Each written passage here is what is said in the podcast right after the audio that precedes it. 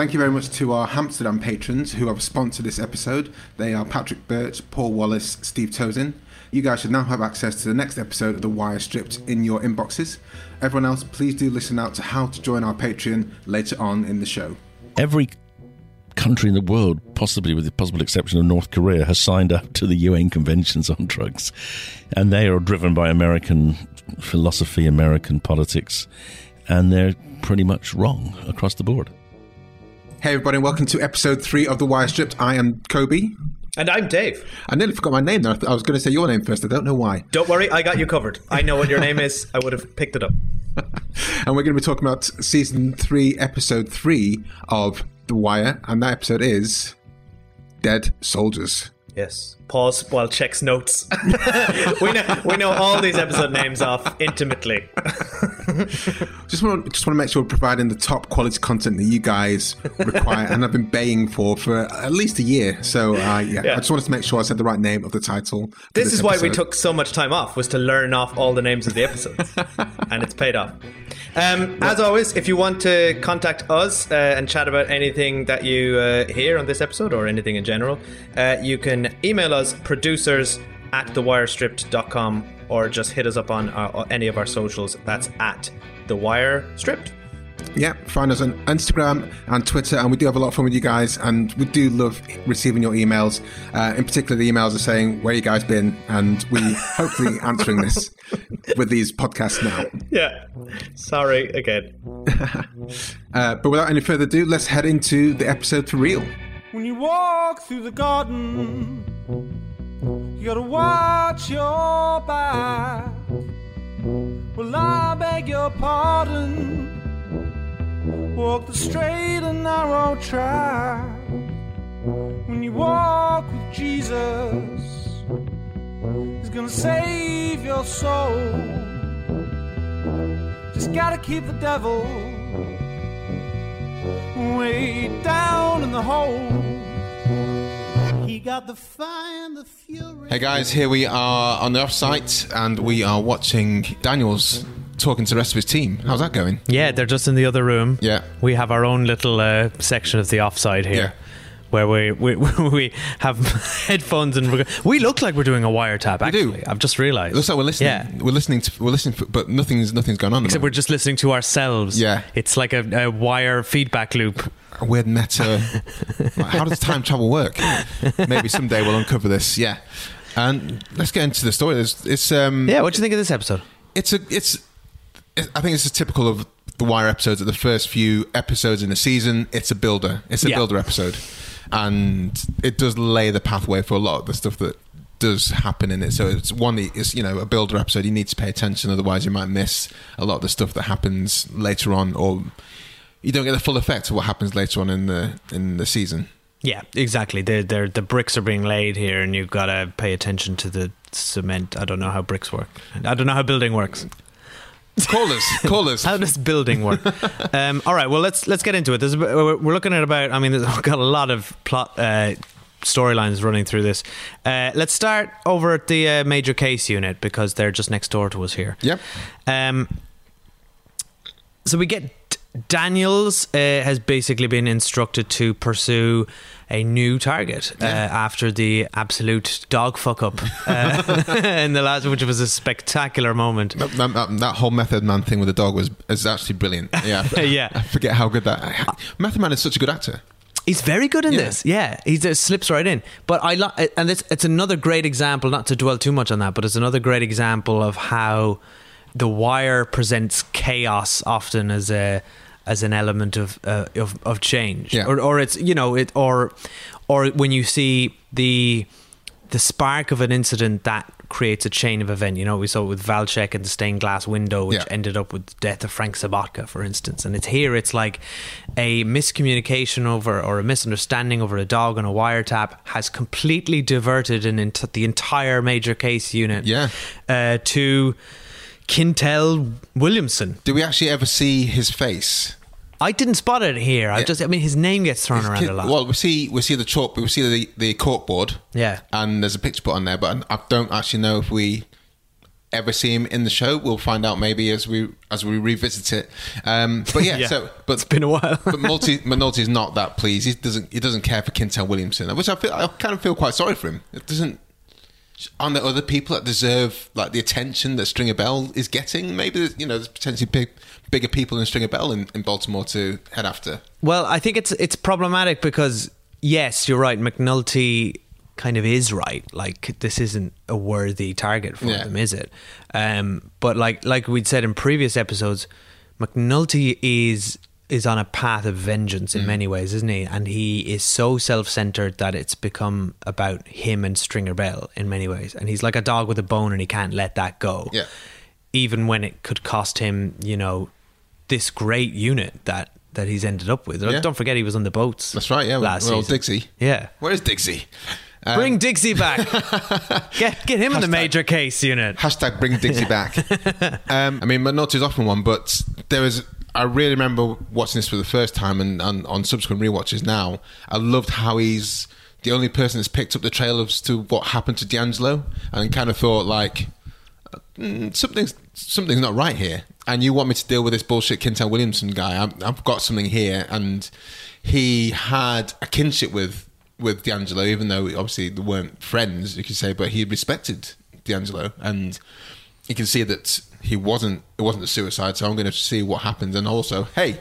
It might help me get Stringer Bell. So there's a few, Yeah. a few things in that in that quiver that he's playing with. Well, do you think I'm not? I didn't really get much of him doing it for D'Angelo's sake at all. Do you not? No, I, I didn't. And look, that's just my reading of it. I, I don't think McNulty's. I think he's got heart. It's not set that way. I don't think so. I don't think he's like he sees injustice, so to speak. Or, and maybe I'm wrong. Sure. Um, but I think he's so he's seeing a way to get to Stringer Bell. He's he's seeing or he's seeing pieces that have been missed correctly because he's good police. Yeah.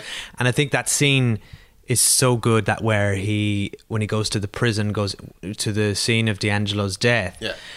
and similar to you know a little callback to uh, season one in a way the the fuck scene with him and Bunk the, he doesn't say a word in that whole scene True. yeah he doesn't and so he's not communicating his thoughts uh or sorry through words he's not uh, just like that scene we just see his thought process as he enacts it and just like I mean, it puts the belt around his neck, Yeah. and you just and you could just see. I mean, we, we were saying it last season. season, yeah. It doesn't add up anyway. How did anybody look at that? That's And- what I mean. It's just, yeah. it's just it's incredulous that people just thought, oh, he's dead.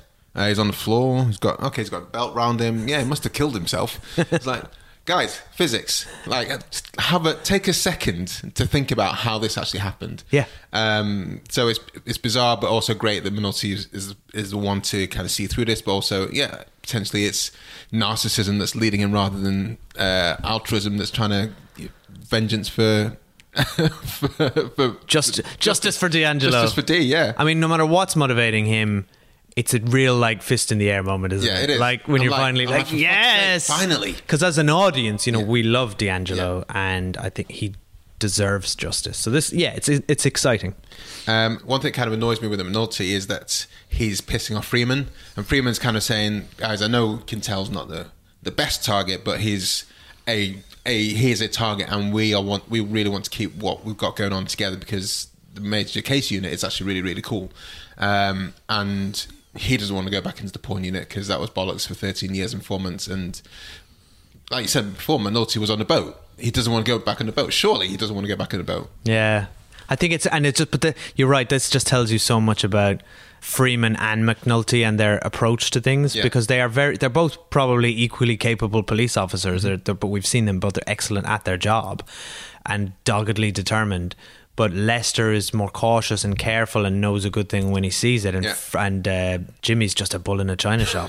I, I, I love the beautiful mess that is McNulty. It was an honour to hear from Deirdre Lovejoy, aka Rhonda Pearlman. You know, he is perfectly flawed. I think. You know, he's he's a good everyman, and um, he's messy and he's sloppy, and he doesn't do anything neatly.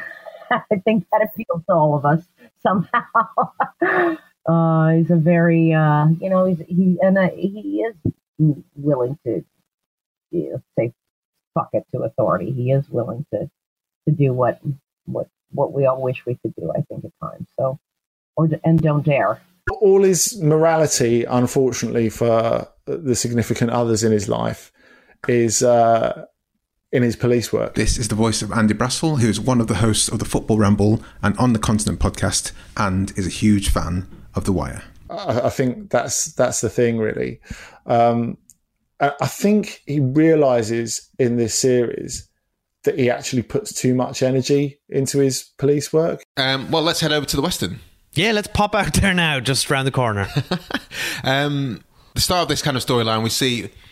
Oh, we see it right. This is the cold open, and Bunny's in the toilet, and this other major is there yakking up in the toilet because he's shit scared that he's going to get his ass handed to him uh, by Rawls and, and Burrell, and he does get his ass handed to him in a spectacular fashion. Rawls is vicious. That's an awful scene. It's, only, it's like only second to your man from um, Full Metal Jacket. The yes, yeah, very like that. I, th- I thought this was brilliantly directed. The way the um, the scenes. Well, first of all, the, to have the toilet scene first, very Yeah. clever, and then the camera starts on the back of his neck, You see the beads of sweat Yeah. like forming. and it's like, oh yeah, it's like it just it, it that conveys it so well, and you know what's coming from Rawls, and you just feel so bad for the guy because Yeah. he's just in a you know it's a shit sandwich, really, isn't it? I can tell Rawls lives that week, and uh, there's, there's no way this major. We forget what his name is, and we'll post it in. We'll post it later on. But he, you can tell Rawls lives is looking forward to giving this guy a fucking hiding.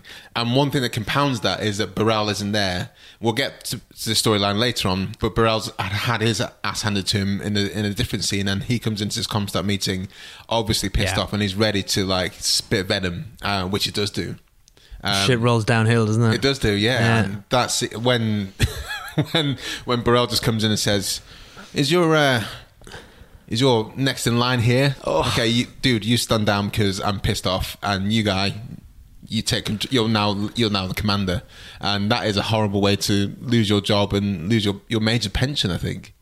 Of course, yeah. I Yeah. hadn't thought of that. But yeah, it's hu- it's absolutely humiliating. Yeah. It's the kind of thing I think, certainly in this day and age, or maybe I'm wrong, wouldn't like be appropriate, or would certainly be a, um, you know, that guy would have grounds for unfair dismissal or all number of things, probably, right? That's surely the. I mean, you, you can't do anything these days without HR being in the room. Not not alone. I don't think you can just march in and be like, Yeah. "You're out, you, you're up." and it's just it's bad because it's such a, a horrible situation as Comstat because the only way they can be seen to be doing better is by juking the stats. Yeah. And this is a moralistic point that Bunny takes that I'm not going to do this. I don't want this is not police work. And that's the you know that's a great segue to that scene where, Yeah. which is almost a mirror and it, it's so well mirrored isn't it because we we we we get the that original scene with the firing and then we see bunny in the same headlights uh, later on and he's calm as all hell isn't he I, think that's the thing, isn't it? It's just he knew exactly what he's doing, and he, Rawls was having a go at him, but yeah because his stats were no better no, oh, yeah. worse. And, and he refused to doctor them which we also saw Yeah, yeah which is which is absolutely brilliant and massive testament to the character of, Bunny. But this lays the seeds after the Comstat meeting where they're all walking out. Daniels and Val Checker like shaking hands and talking to each other and patting each other on the back, and they're all kind of doing a.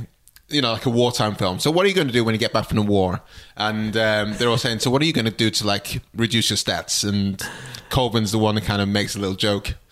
Well, I think I'm gonna I'm gonna legalize drugs. it's such a good line Everyone loves. Everyone's laughing. Yeah.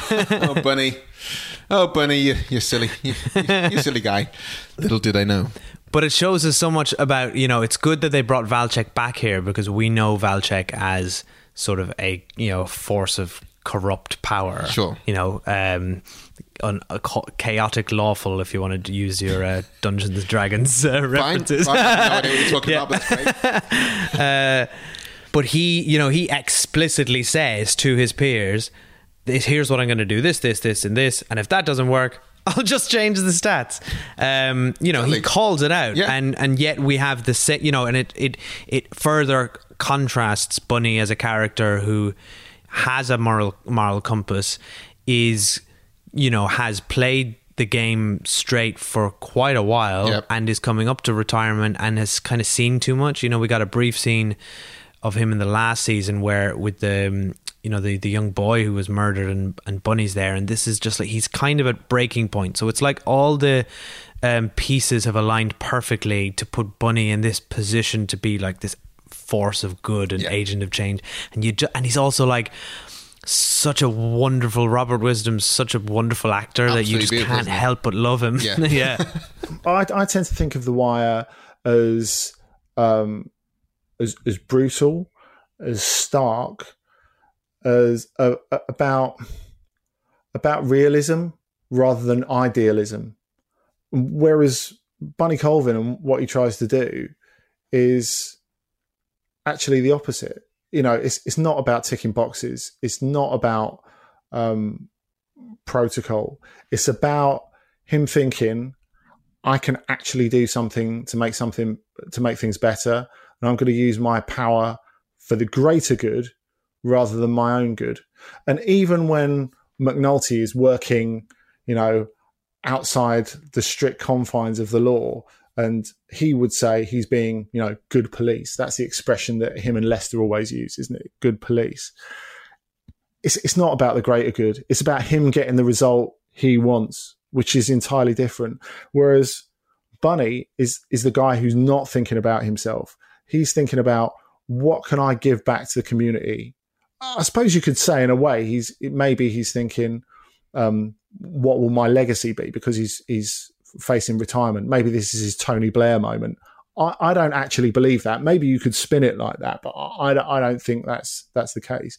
But he's taking enormous personal risk and he ends up paying for it for something that he genuinely feels will improve the community. He's saying juke the stats. Um, it's the same thing as Amsterdam. This is podcaster and academic Andrew Johnstone, our Baltimore expert. Lie. Put the crime somewhere else. You need to get the murder rate down, and that means you need to say that there weren't murders. You need to say that they were, I don't care what else, but you need to say that they weren't murders. And so Bunny's doing that. I'm just going to move all the crime into one area and then I'm going to just put the rug over it. I'm going to sweep it all under. I'm going to put the rug over it and I'm going to call it a day. And that blows up in his face. Just like juking the stats blows up in Royce's face and he loses everything. And so it, it illuminates that. It illuminates the, the honestly the way that we are wasting resources with policing. So Bunny Colvin laughs and kind of jokes with his with his other maj- with his other majors and high ups in the in command about legalizing drugs, and this is the first time we see him kind of formulated the plan. Him and Mello were surveying the areas.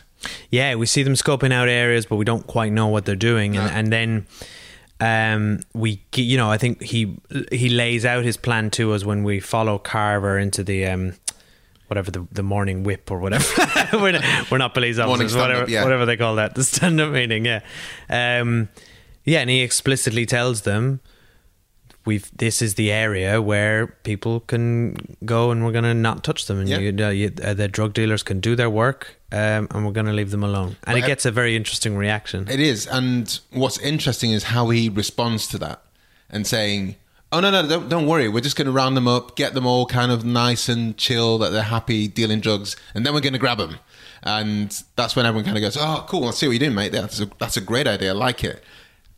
He's doing that to placate them because he knows that's what they want. Yeah. But he's doing it really be- because he wants to. It does want to make a change, not just to. Um, doing that's not going to solve the crime problem in the long term. It's going to solve it for a short term. It's not going to help anything realistically. Yeah, he's got his eyes on a longer goal. Yeah. Uh, but you're right. I mean, he had to basically say you still get to bust some heads. Yeah. To you know, he knew he knew the crowd he was Exactly. talking to. Frankie Faison and and um, and John were just ridiculous. John was put the fear of God in you, man. We got to speak to the absolute legend and gentleman that is Robert Wisdom, the man that brought Bunny Colvin to life. You know, I mean, he was so fucking hot. And talk about great casting. Woo.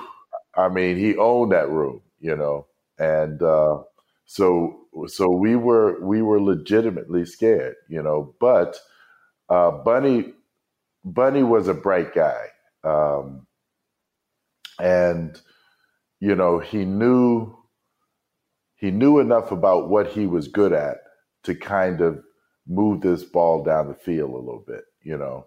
And he also knew the element of surprise would work on his behalf. He also knew that um, the lack of imagination would work on his, his behalf to kind of get this thing going. But he had to control who heard about it and who his allies were. Okay, let's combine a couple of things here in this next storyline. We see Omar raiding a stash as he as he does do, and there's a bit of there's a sense of foreshadowing before they go into the stash because you have Kimmy and Tosha and um, Omar's boyfriend at the time surveying the stash, and Omar comes back in, in the stakeout, and Kimmy and Tosha just say, "Dude." We don't need to do these guys again. You know, we've done the Barksdale crew so many times. They're they are armed to the hilt. They're very dangerous. There's lots of other people to to to rob. And Omar's like, nah, nah, nah. We need to get these guys. And that foreshadows kind of what happens the day after, or you know, in, in the in the daytime. Yeah, it's a big. It's the first time we've seen Omar make a mistake. Yeah. isn't it? Uh, he's let things get personal, and he's on a path to vengeance, Mm. and it's cost him. It's it costs him um, one of his crew. Yeah, Tosha, Tosha dies as a result, which Yeah. is which is harsh. and he almost lost all of them. Yeah. um, you know himself included. It's definitely the closest we've seen him bring other people to death. Mm. I think because Brandon, Brandon, I guess was partly on him, but it was a retaliation. Look, it's all. I guess it's all on him if you think it. But this is from from Omar's point of view. Brandon was an injustice. Yeah. right. As in, he sees himself as an act of yeah, not not a good or Hood evil, good, but yeah, yeah. As in, is he's doing? They've got money and he's doing his job, Yeah. and whatever they took issue with that. But this is Omar making a mistake which deliberately cost Tosha. And then I think Michael K. Williams is just brilliant Mm. in this episode. And when we see him later in the bed, the grief is visible, um, and it's it's quite it's quite powerful and and tragic. And the other bit that got me was they couldn't even go to see her in the funeral. Yeah, yeah. She's laid out there as a as a trap as bait, um, and they have to. Well, Omar certainly across the road, just knowing that they can't get any closer to see her to see her laid out like that, um, which is super tough, which is super harsh. You can't, there's no closure there. Um, and that's well that's and that's kind of the life you know it's emblematic of the life that they chose Yeah. right because they are kind they're literally on the outside there's Yeah. a barrier between them and normal decent society isn't there in many ways they're and and they they are literally outlaws they're not a part of regular society they're not a part of the the drug dealers society that they're very isolated yeah, they're, they're putting themselves in this unique position uh, where there's very little support and no one's gonna no one's gonna help them.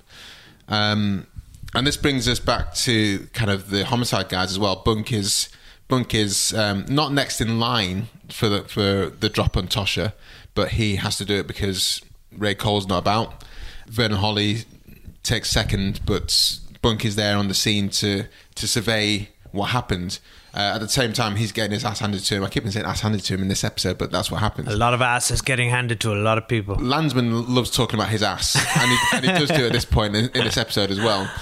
People are crawling my ass anyway, um, and he has to.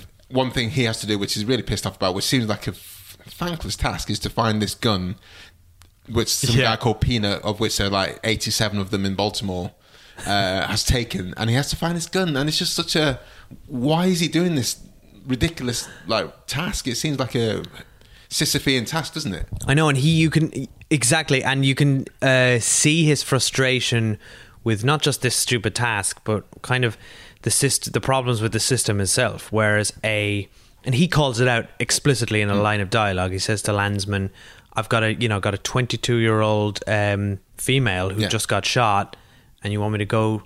Chase some stupid gun, basically. it's kind of like, and Landsman, Landsman is like he is the system, Yeah. isn't he? For all like Landsman lives and breathes that uh, institution, Well, that's it. When ill or not. He doesn't challenge it. He just is it. That's it. When Rawls says jump, he says how high. Yeah, exactly. Can I go higher? we see, yeah, obviously Bunky's good police, and he sees the kids. He's surveying the area, and he sees the kids acting out. That's such a sad moment, Yeah, isn't it? I want. Can I? I want to be Omar next, and he just knows Yeah. what's what's happened here exactly. Yeah, it's a s- it's a very quick reflective moment for how how fucked the whole thing is for for want of a better phrase. you know, everybody at the time, even as kids in the area that he was controlling, everybody wanted to be Omar. He was the most infamous character. He was stealing people's drugs from everybody. And if you want to know what Kenard sounds like grown up, this is him. This is Liso Dingwall. Um, he was he was uh, the John Wick of, of Baltimore. Like he did whatever he wanted.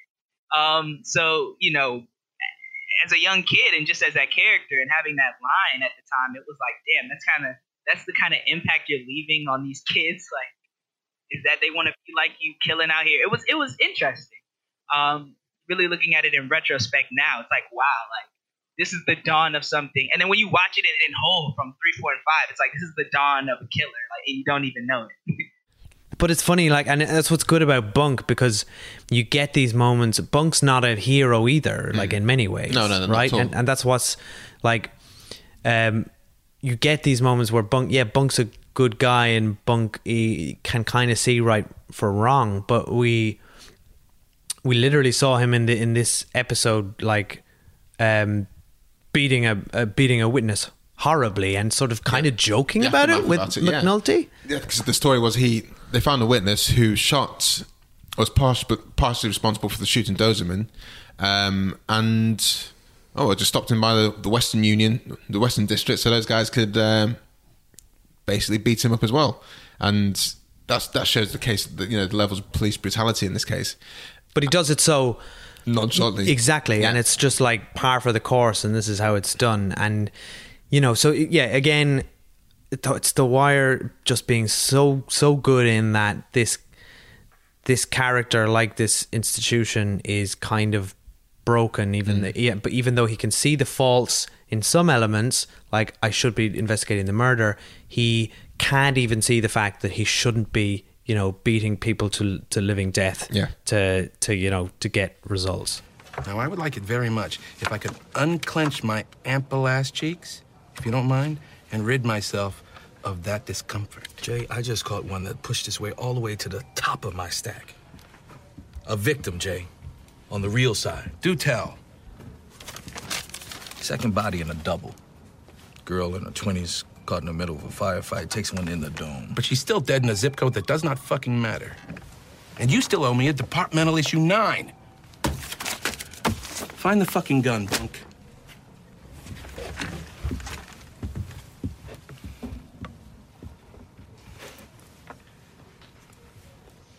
Fuck me. an underlying thread that we kind of hear about and is discussed a few times in this episode is the like Ray Cole, for example, was supposed to be um, the next up in line to take the to take the homicide of Tosha, but he was unavailable. Mhm. We then later find out that he He died on a treadmill. yeah he died on a stairmaster. Um, Stairmaster, yeah. yeah, specifically. and um, this is really tough because one thing you may or may not know is that Ray Cole was is Robert F. Colesbury, who's one of the main kind of driving forces of The Wire. Mm. He, as much as David Simon and all the other guys behind the scene and, and uh, crew, he was he's the main reason, one of the main reasons that The Wire exists as a TV show. So it really did hit everyone super hard when this happened, and I didn't realize at the time, the first time I watched this, how much of an impact it was. But on a rewatch, you can see people probably being distraught by this. Yeah, the uh, yeah, I don't think the actors are acting here, No. are they? You know, it's and in in many ways, it's a that wake is a you know as much of a send off for for Robert Colesbury as it was for the character of Ray Cole, Yeah, if not if not if not much more so, in fact. Totally. Um, and I think it's a really lovely scene, isn't it? It is, and I, it's touching. Before we go into the scene, I just think I just find it how how tough must it have been to say, guys, one of the one of us is dead, but we need to keep on we need to keep on going. And Yeah. they, but they do it in such a ni- it's in such a fantastic way. It, it may be like, I don't know, maybe akin to the Fast and Furious when Brian dies and they manage to fill out the rest of that of that. I never thought we'd end up here. yeah, talk about the Fast and Furious. Producer Tom here. Been uh, biding my time before I make an appearance on season three of The Wire Stripped. I just wanted to put in and say that Brian didn't actually die in The Fast and the Furious.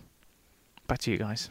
but they, they just, I think they just do it so well and so eloquently. It's and ties in befitting of the characters in the show and of the show itself. That wake is just it's yes, tear jerking. exactly. It, do, it doesn't feel out of place No. with the show at all uh, as a tribute. So you're right; it serves both purposes very, very well. We are police.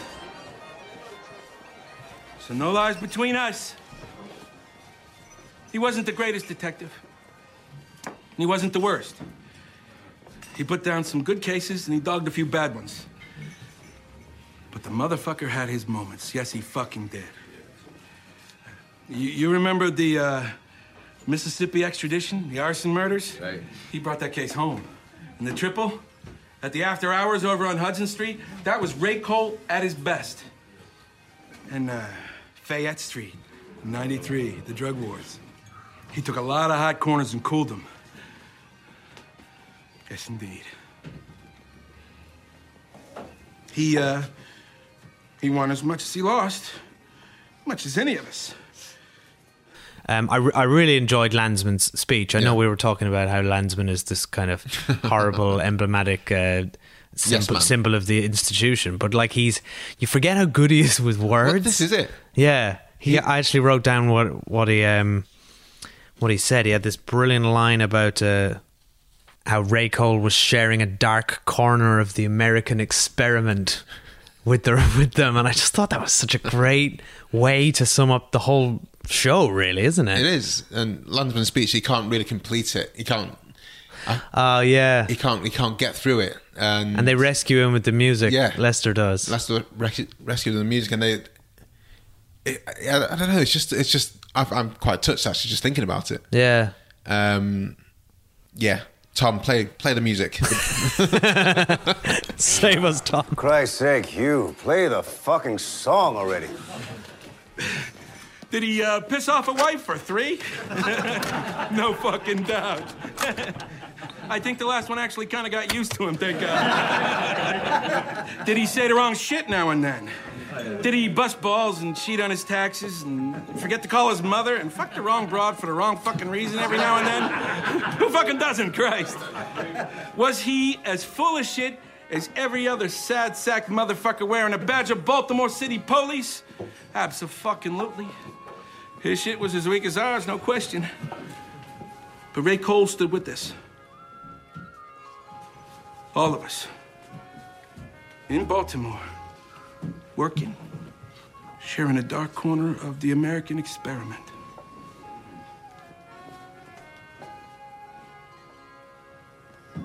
He was called. He served. He is counted. Old King Cole. Old King Cole.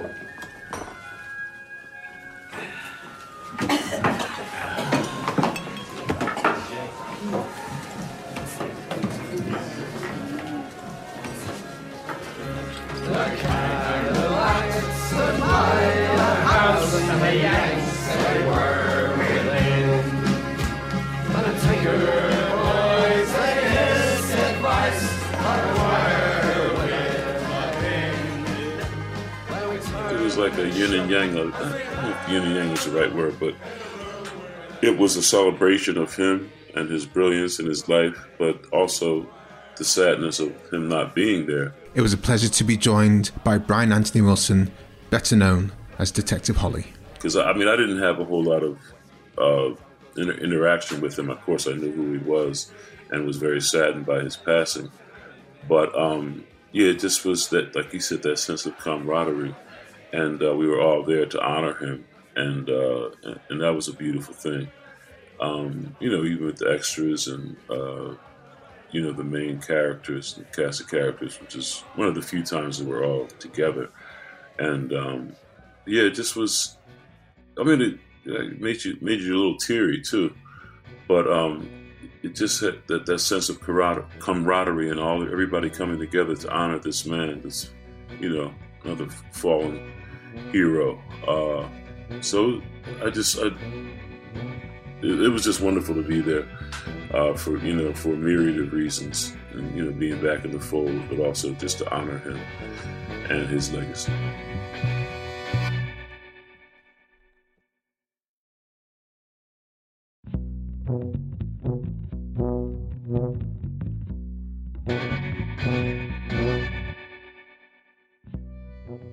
Rasul, professor at Indiana University, um, and I also teach a class on The Wire. And this message is for Kobi, Dave, and Tom.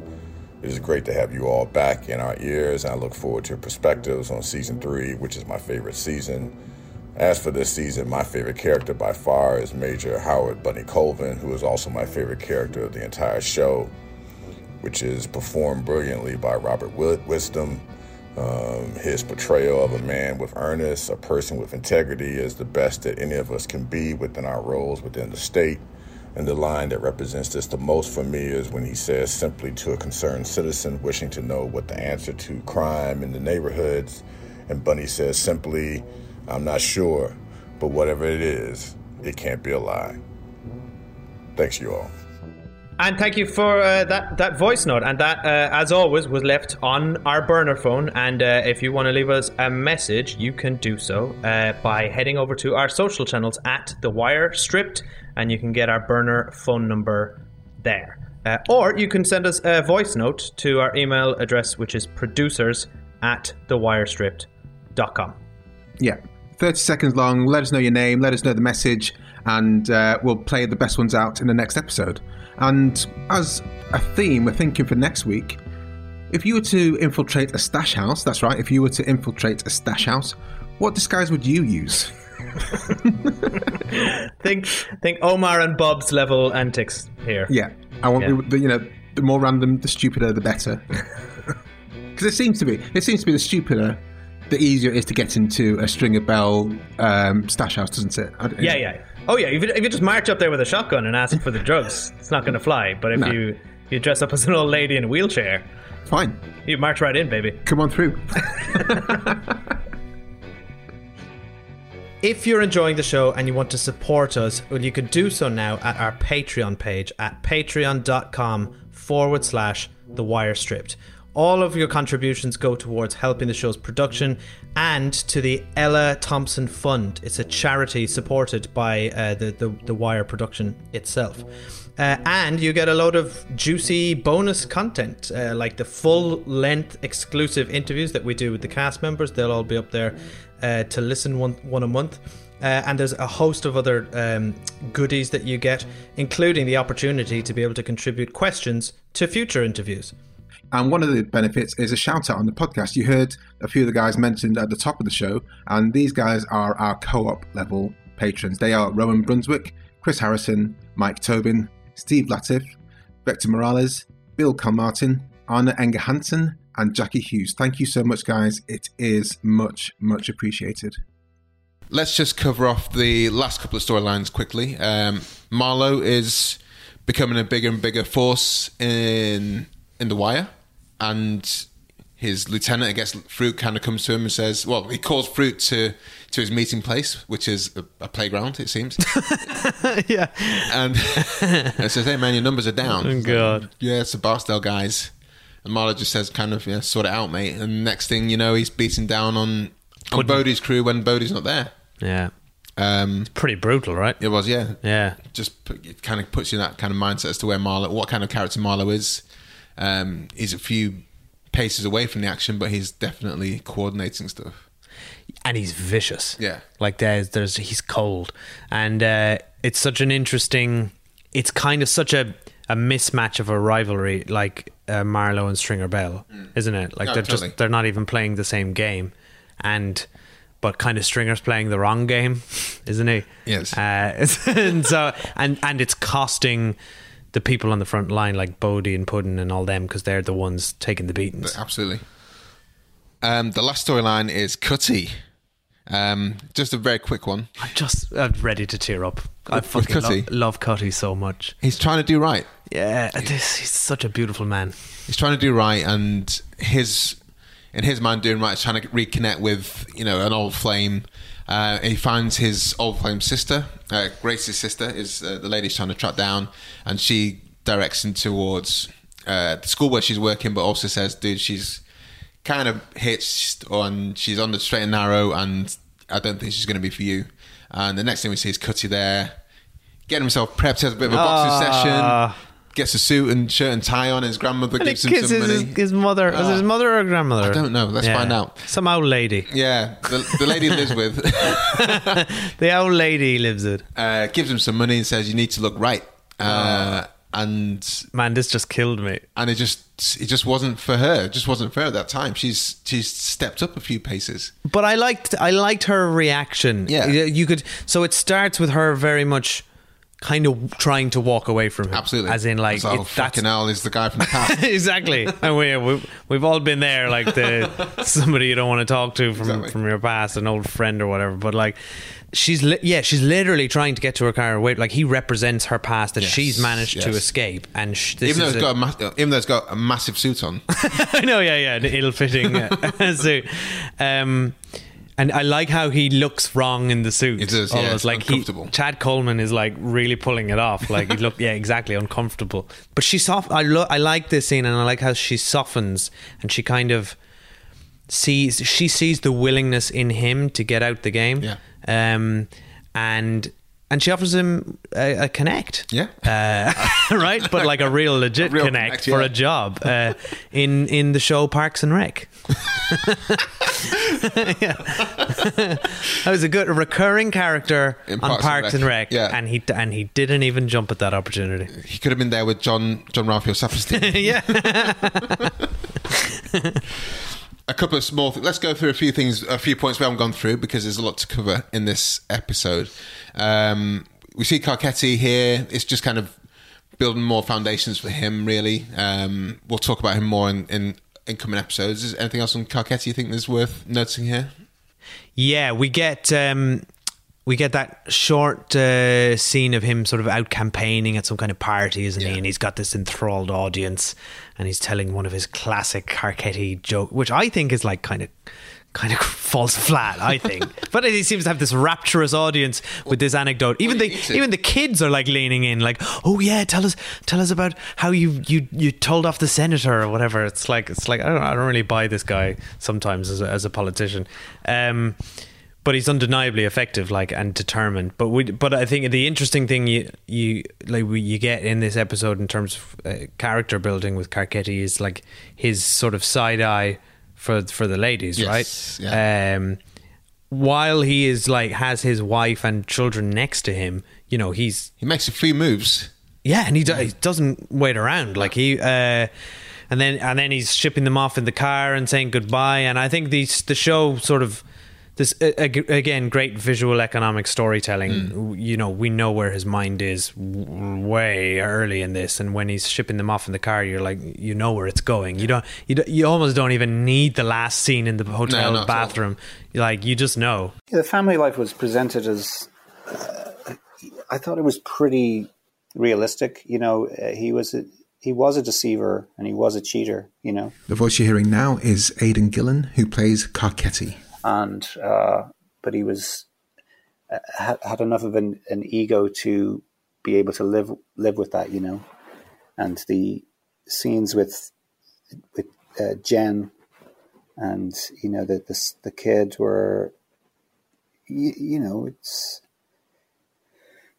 I- don't think he found it hard to to it wasn't like a, an act he was putting on it was just this is yeah this is this is my this is my family and I do love them and uh, they're devoted to me and you know I'm never here I'm you know out on the campaign trail trailer or you know in in the the campaign office all night or uh you know cheating on my wife um, which we we actually saw twice really you know um again this stuff happens you know uh in in in the real world and i'd say it's quite rife in you know po- po- with politicians rising star politicians even golden boys like like jfk Kobi, I'd like to present to you my alternative epigraph for this episode. Please do. And this is a line from Burrell in the Comstat meeting with Bunny, where he says to the room, he says, When the gods are fucking you, you find a way to fuck them back. It's Baltimore, gentlemen. the gods will not save you. And that's just such a glorious line. Well, it does actually lead. The actual epigraph is "the gods will not save you," but uh, the whole Yeah, but whole- I've extended it, you've so it's totally it. different. It's the full thing. it's the full monologue. Um, my alternative epigraph is something we haven't really touched upon in this in this episode. Is is Burrell trying to um, appease the mayor? Carcetti causing a bit of shit here because he's trying to say, well, we've there's budget for these academy classes, but it's not happening. And this is Car- raising some shit. So there's a meeting between uh, Burrell and the mayor and Odell Watkins, and they're all kind of having a bit of an argument. And at one point, one of them goes, "It's not like we want to have a real job, guys. Come on!" I just love the way that they're, they're, they're almost like kids in a kids in like in the playground, but they don't want to be proper human beings. Yeah. At the same time, and It's sinister, isn't it? It is, yeah. I thought that was a really creepy scene. Like you, and you, you just bought it. Yeah. And I thought like. Uh, Frankie Faison was really good in this moment because he starts laughing with them all and then cuts it off after like two seconds and, and, and is like, right, I'm out of here. Like he just switched it off. Yeah. And, and that's like just indicated that he's a pro at political schmoozing and, and playing that game. And when it was off, it was off. And he was pissed off with Royce, so he and he and he showed it. Yeah. So, you know. Absolutely. Well, that was season three, episode three of The Wire Stripped. Thank you very much, guys, for joining us. We will be back next week for episode four, which is called Amsterdam. Yeah, we're That's what starting we've been waiting for. We're starting to get there now. Uh, if you if you want to chat to us, as always, we are at the Wire Stripped on uh, Facebook, on Twitter, on Instagram, uh, or you can email us producers at thewirestripped.com. Please do contact us, guys. It's super important, and it really does feel great to hear from you all. Um, we cannot say thank you enough to all the people who've helped put this podcast together because it's not just me and Dave and Tom. There's a few people who've joined us this season. Uh, Martin and Sam, as always, from Song by Song podcast. They've they've made the theme music uh, that you can hear right now. Uh, and our lovely artwork for season three was made by Simon Devereaux, uh, and you can find him at DevZNoodles um, on all the social channels. Yeah, uh, Obi Joshua, who's been helping us with the production support and research for season three. Uh, ben Williams, who's been uh, doing a lot of editing and production support for us. And Tom, as you know, producer Tom, our beleaguered and awesome uh, series producer and editor and all things technical guy. At all, all things technical guy. That's what it All says on his LinkedIn. exactly. Yeah. That's what if he went into a shop, that's what his his title, that's what his label would be. All things technical guy. Oh yeah, like the Apple Geniuses. Yeah, exactly. No, you're gonna have to head over to the All Things Technical guys counter over there, please. Please ask them. All right, we'll see you next week, guys. Catch you later, guys. Bye.